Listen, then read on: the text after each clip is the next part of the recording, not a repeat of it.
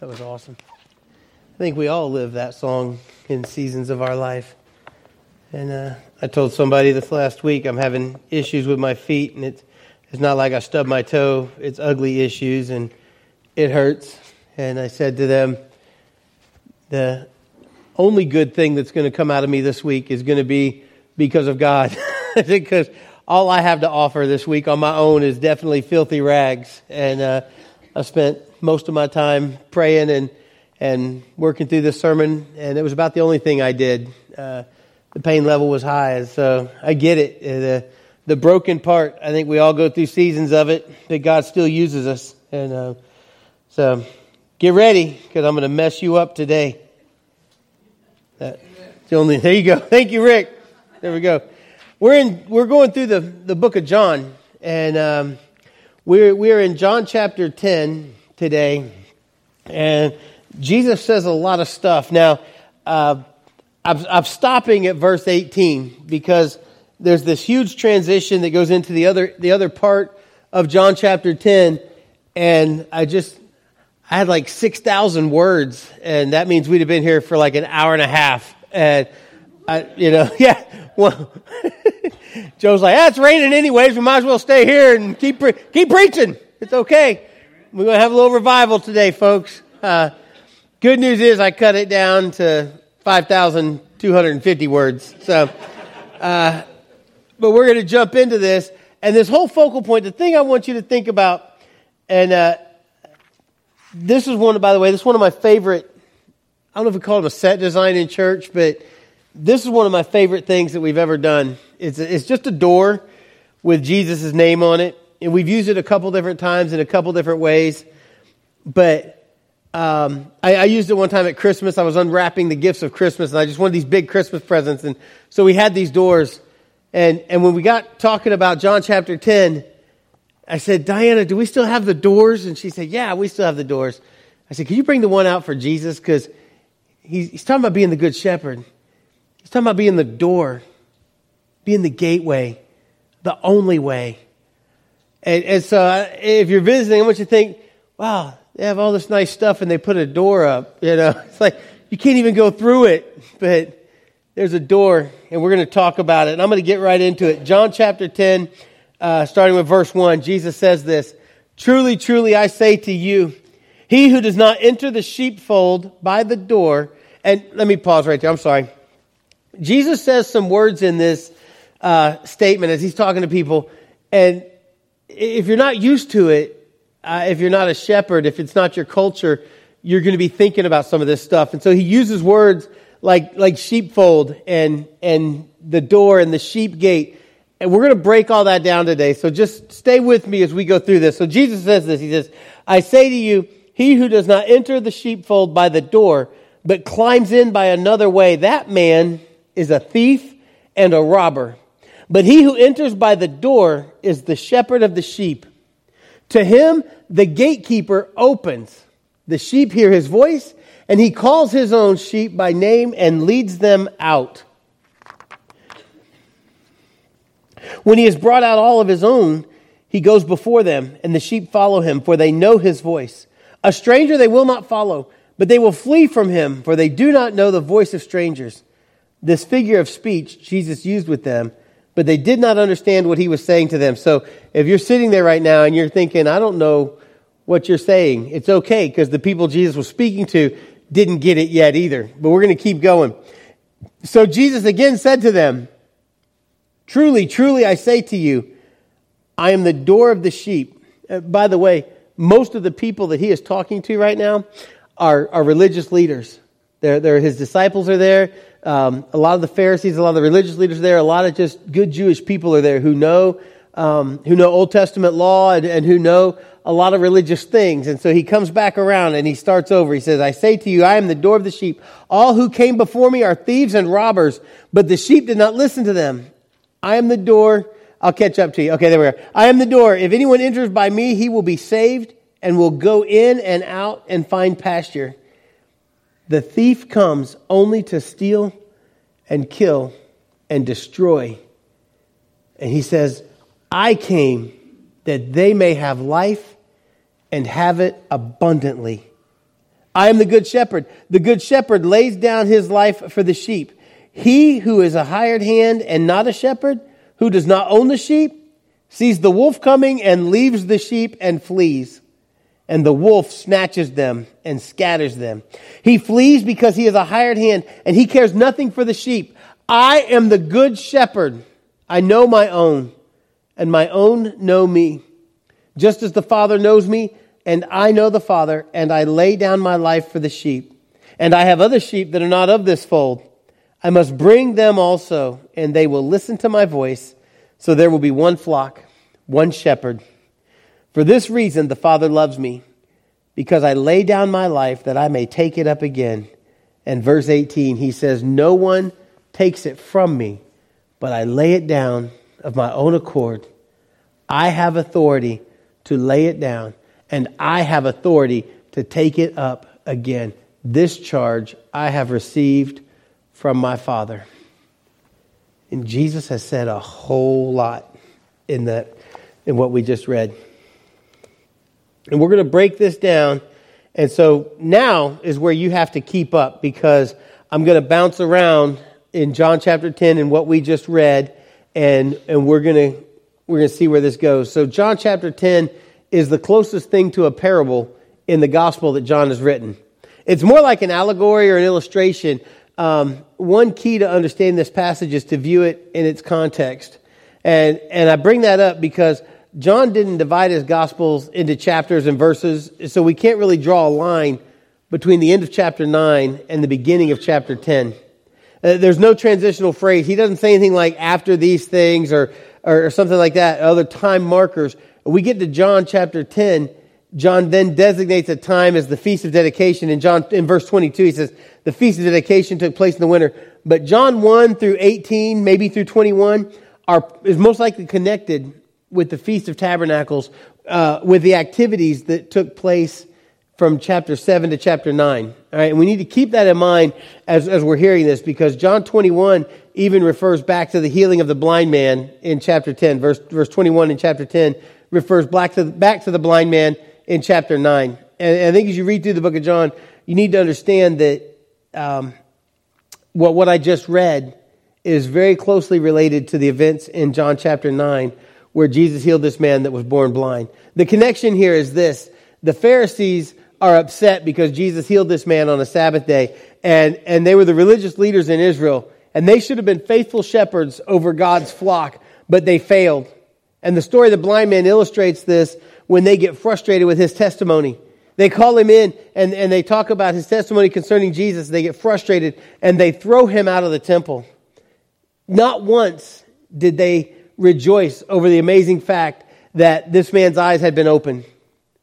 That, that never happens. They were more concerned that Jesus violated their legalistic Sabbath rules than they were about this man. And as shepherds, they should have taught the people, but instead, they ridiculed them for their ignorance.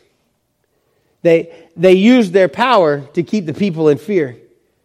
They used their knowledge of Scripture to keep the people at bay. They threatened them with excommunication if they didn't agree with what they were told. If they, believe, if they began to confess Jesus to be the Christ. And we see the arrogance of the Pharisees and the religious leaders in their lack of concern for the flock when they told the blind man in John chapter 9, verse 34, they said to him, You were born in utter sin, and would you teach us? You see, these Pharisees, they weren't the faithful shepherds that I just read about here. They weren't, they weren't faithful over the Lord's flock. And so in John chapter 10, Jesus now draws this sharp contrast between them and false shepherds, who, by the way, he calls thieves and robbers. He, he's calling these men out. And in himself, he says, I am the true shepherd. There are a lot of Old Testament passages that picture the Lord as the shepherd over his people. Psalm 23 is one of the most famous ones that talks about Jesus, uh, about the Lord being a shepherd. And, and if in the Old Testament, the Lord is the shepherd of his people, and in the New Testament, Jesus is the shepherd, it shows how Jesus is Lord.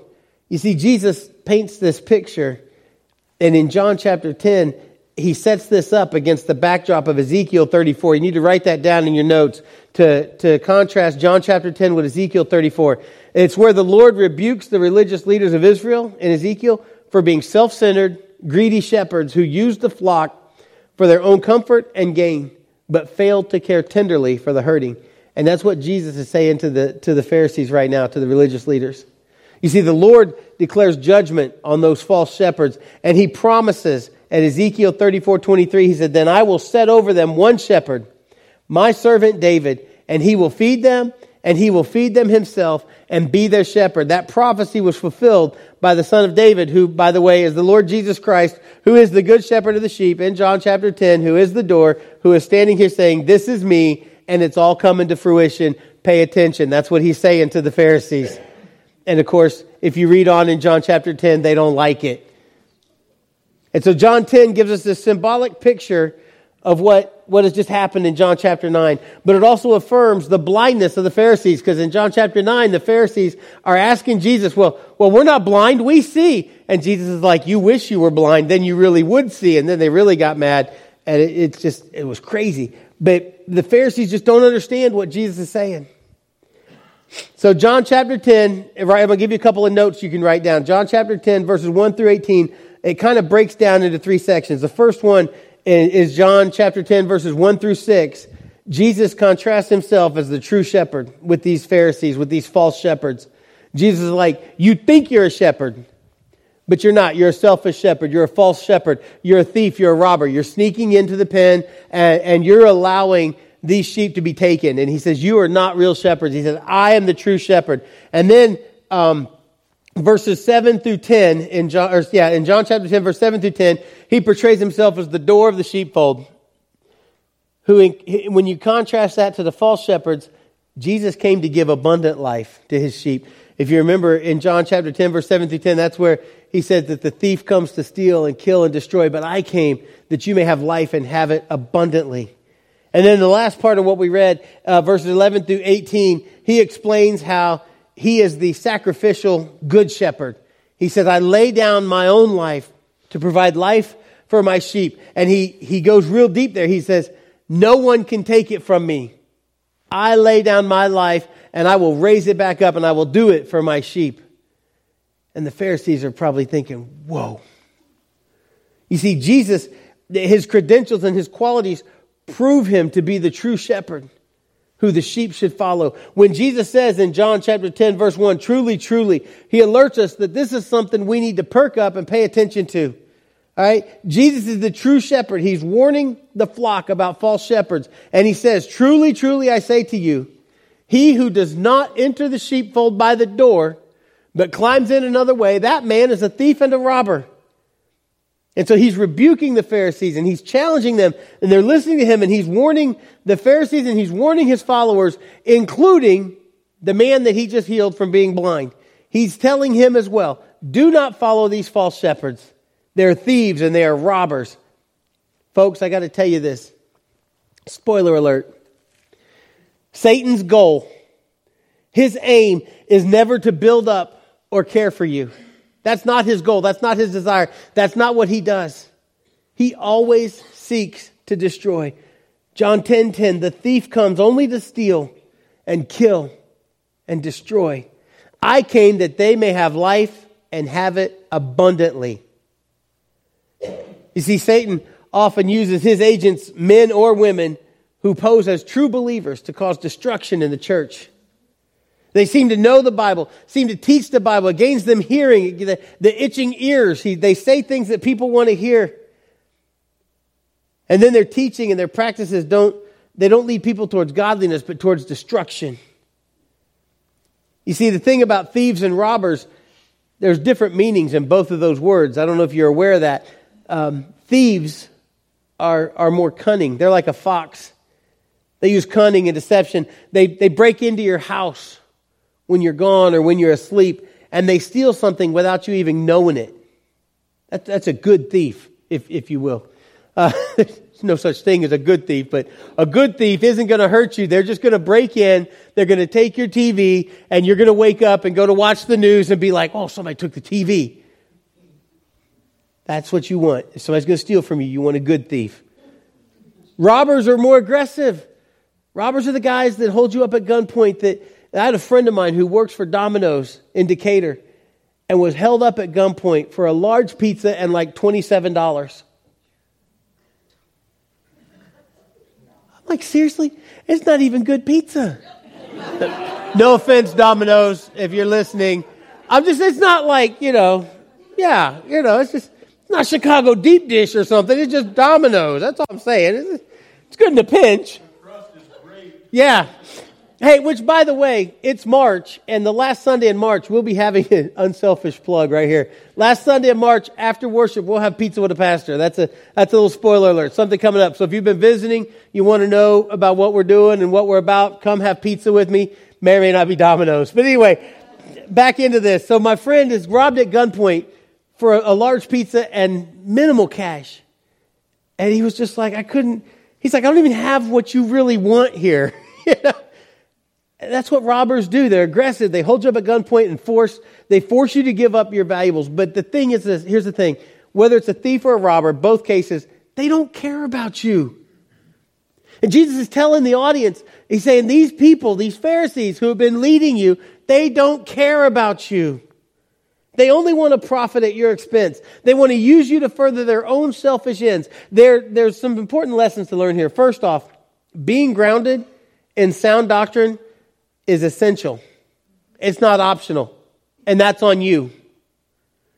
If you want to know whether somebody's a false teacher or not, you're only going to know it by reading the word and, and measuring them up with what God's word says. False teachers don't wear blinking neon signs that say, I'm going to lead you astray. It's not a big sandwich board. Follow me. We're going away from everywhere else and we're going to drink Kool Aid. They don't do that. All right? They're subtle. They're just slightly off. You have to know. You have to know. You have to be able to defend from Scripture the core doctrines of faith, and they're in here. You need to know how to distinguish the core doctrines, where compromise is fatal, from other things that are not as essential for spiritual health. Some things don't have an eternal uh, dynamic to it. It's not worth arguing over.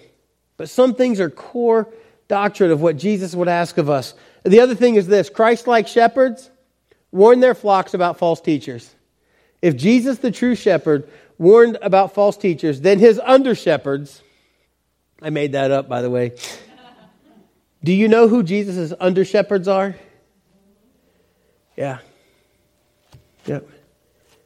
We, we're his under shepherds. Our elders, Mark, Frank, Mike, Peter, myself, Andy, we're under shepherds. You, you men who have families, you are under shepherds. You are to spiritually lead your family. You are the elders of your house. Well, I'm not old enough to be an elder. Well, you've got kids and a wife, you're an elder in your home. And you need to lead your home spiritually. And you need to know what God's word says about that.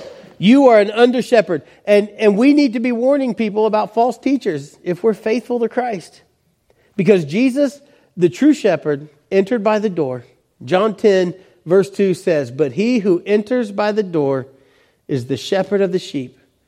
Jesus is referring to himself as a legitimate shepherd of God's flock because he entered the fold by the door. Now, stay with me because I'm going to get real bouncy here, like, you know, dropping one of those bouncy balls off of a building. We're going to jump down to verse 7. And, and Jesus says again, He said to them, Truly, truly, I say to you, I am the door of the sheep. Now, check this out. In John 1 through 6, chapter 10, verse 1 through 6, Jesus is the true shepherd who enters the fold by the door. But then in verses 7 through 10, Jesus says, I am the door, with no reference to being the shepherd. And then in verses 11 through 18, Jesus again says, I am the good shepherd. Now, to understand verses 1 through 5, we need to have a mental picture of a sheepfold from that day. So I want you to picture a sheepfold. Man, you guys have a good memory. Good, good, powerful vision there. There's the sheepfold, all right? And, and here's what happens. It, it's, it's all walled in. You see the wall. And each village would have a common walled in area, just like this. And all the shepherds every evening would bring their sheep in. And all the sheep would go in to this sheepfold. And now here's the thing about sheep. Sheep don't like to be alone. And, and they actually like to be close together. When sheep are close together and snugly, that's when they feel secure. And so they're bringing the sheep in all right. And the doorkeeper would guard the door. There actually was a guy, and this was his job, at the, at the gate of the sheepfold, and it wasn't much longer than a man laying down. Someone would sleep there every night. Okay? He was the doorkeeper. He would guard the door by literally lying across it, making sure that no wild animals or robbers would be able to enter in to harm or steal the sheep. It just baffles me. That guy's like, I'll do it. I'll guard the sheep. I'll sleep here. In the morning, the shepherds would return. The doorkeeper would get out of the way, and the shepherds would stand outside and call their sheep, whatever their little call was. And their sheep would come to the right shepherd. Why? Because the shepherd knows their sheep and the sheep know his voice. All right? And so, so all these sheep are together in community until the shepherd calls and then they all go back to whoever they came out with the night before. And they go out for the day and they lead them into pasture and they have a great day. So what does all this mean with what Jesus is saying? The sheepfold is Israel. Jesus is saying to the Pharisees, I am the true shepherd. I enter the fold to lead the sheep, those who the Father has given to me, out to pasture. The man born blind is an example of this. The Pharisees are the thieves and the robbers who are not genuine shepherds. But what does the door represent? Chapter 10, verse 7, the door is Christ himself. In verse 2, the door is the messianic office that has been prophesied about through the Old Testament. Okay? This, this just blew my mind when I started getting into this. I was like, whoa, this is so crazy. I was getting all geeked out it sets it up this way. Remember the prophecies about Jesus? He's the Messiah. He would be born of the tribe of Judah, a descendant of David. He would be born in Bethlehem, be born to a virgin. He would give sight to the blind. He would give hearing to the deaf. He would cause the lame to walk. He would be the prophet who was greater than Moses. He would be a light to shine on all who were in darkness. He would provide the water of God's Spirit to thirsty souls. And you guys thought he was just hanging out at a well talking to a lady in Samaria, right? John has shown us that Jesus fulfilled all these Old Testament prophecies and many more. Jesus has the credentials that show he is the only person who could enter through the door of this messianic line that was prophesied about in the Old Testament. The doorkeeper opened the door to Jesus, the true shepherd. In light of John's gospel, I think that the doorkeeper is John the Baptist. Check it out. John the Baptist, we're going to go all the way back to John chapter 1, verse 23. He opened the door for Jesus. Okay, he was the predicted messenger who cried out in the wilderness. He said, I am the voice of the one crying out in the wilderness, make straight the way of the Lord, as the prophet Isaiah said. And then John pointed to Jesus and said, Behold, the Lamb of God who takes away the sin of the world is here. And he opened the door. And my mind is just going, it's awesome. John told us this whole thing in just 10 chapters. And Jesus came to Israel through the door of, of, a, of the prophetic scriptures about the, the prophecies of the Messiah. And the doorkeeper opened to him as the true shepherd so he could call his sheep out of the fold. John the Baptist said, Here he is. Now pay attention to him. I was just the doorkeeper. I was just laying here keeping you guys safe, telling you things, preparing your hearts for what he's coming to share. And now he's here, so I'm going to get out of the way. That's what John the Baptist said. His sheep are all from Israel, whom the Father had given him. He says, I have other sheep. Guess who his other sheep are? The Gentiles. He's going to gather them into one flock under him as a shepherd. Jesus' credentials prove that he is the good shepherd, and his qualities prove that he is the true shepherd. He shows that he is the true shepherd of his sheep. When we read John chapter 10, verses 11 through 18, he says, The sheep belong to me because he gave his life to purchase them. It's not just that he's willing to give up his life, but Jesus, the true shepherd, provides personal care for his sheep. He calls them by name. He calls you by name. John chapter 3, or John chapter 10, verse 3, he says, uh, To him, the gatekeeper opens, the sheep hear his voice. He calls his own sheep by name and leads them out. He calls them out. The picture here is of this near the Near Eastern shepherd who spent so much time with his flock that he knew each one personally. Isn't it nice when somebody knows your name? It's just nice. But it's even nicer. Maybe when somebody sends you a personal note of encouragement or something.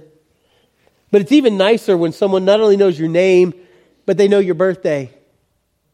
They get you a present, August 31st. Um, they get you a gift. They send you a card, take you out to dinner, buy you a steak, maybe. Wh- whatever. It's nice when somebody knows your name. It's nice when somebody knows your birthday. But it's really nice when they know your favorite color. They know your hobby. They know your interest. They know your fears. And they walk you through them. It's really nice when somebody knows all these things about you and good and bad and still loves you. That's a shepherd right there. It's nice when someone knows your name. It's nice uh, when these things happen. We all appreciate it when we're recognized in that way. That's what Jesus does with his sheep. If you belong to him, he knows you by name. Unlike us humans who have limited storage space in our computer brain, Jesus never forgets a name. More than that, he knows your name. He knows everything about you, and he still loves you. And he still wants fellowship with you. And he wants to call you out of whatever you're in to come and be with him, to walk with him, to know his voice. He is your caring shepherd. The shepherd's sheep follow him because they know his voice, but they flee from strangers who they don't know. John 10, 4 through 5 says this, talking about Jesus talking about the shepherd. When he has brought all, when he has brought out all his own, he goes before them. And the sheep follow him, for they know his voice.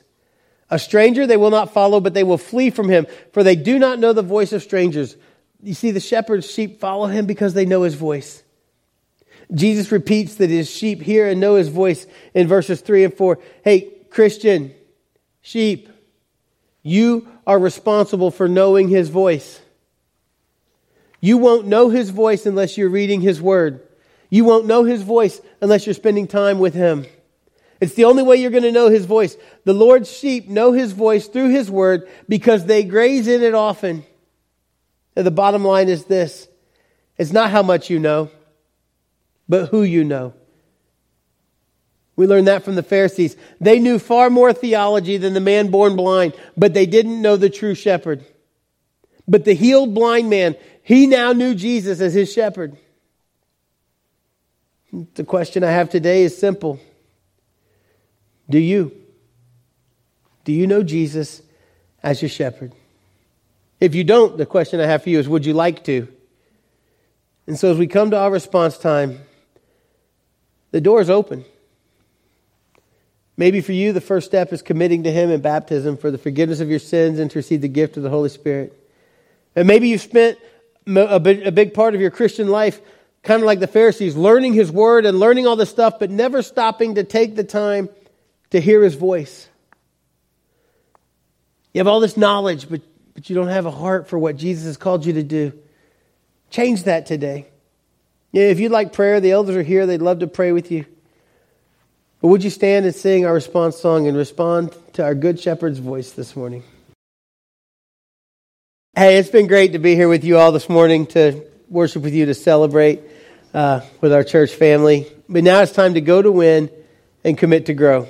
I want to challenge you as you go this week, commit to grow in His Word.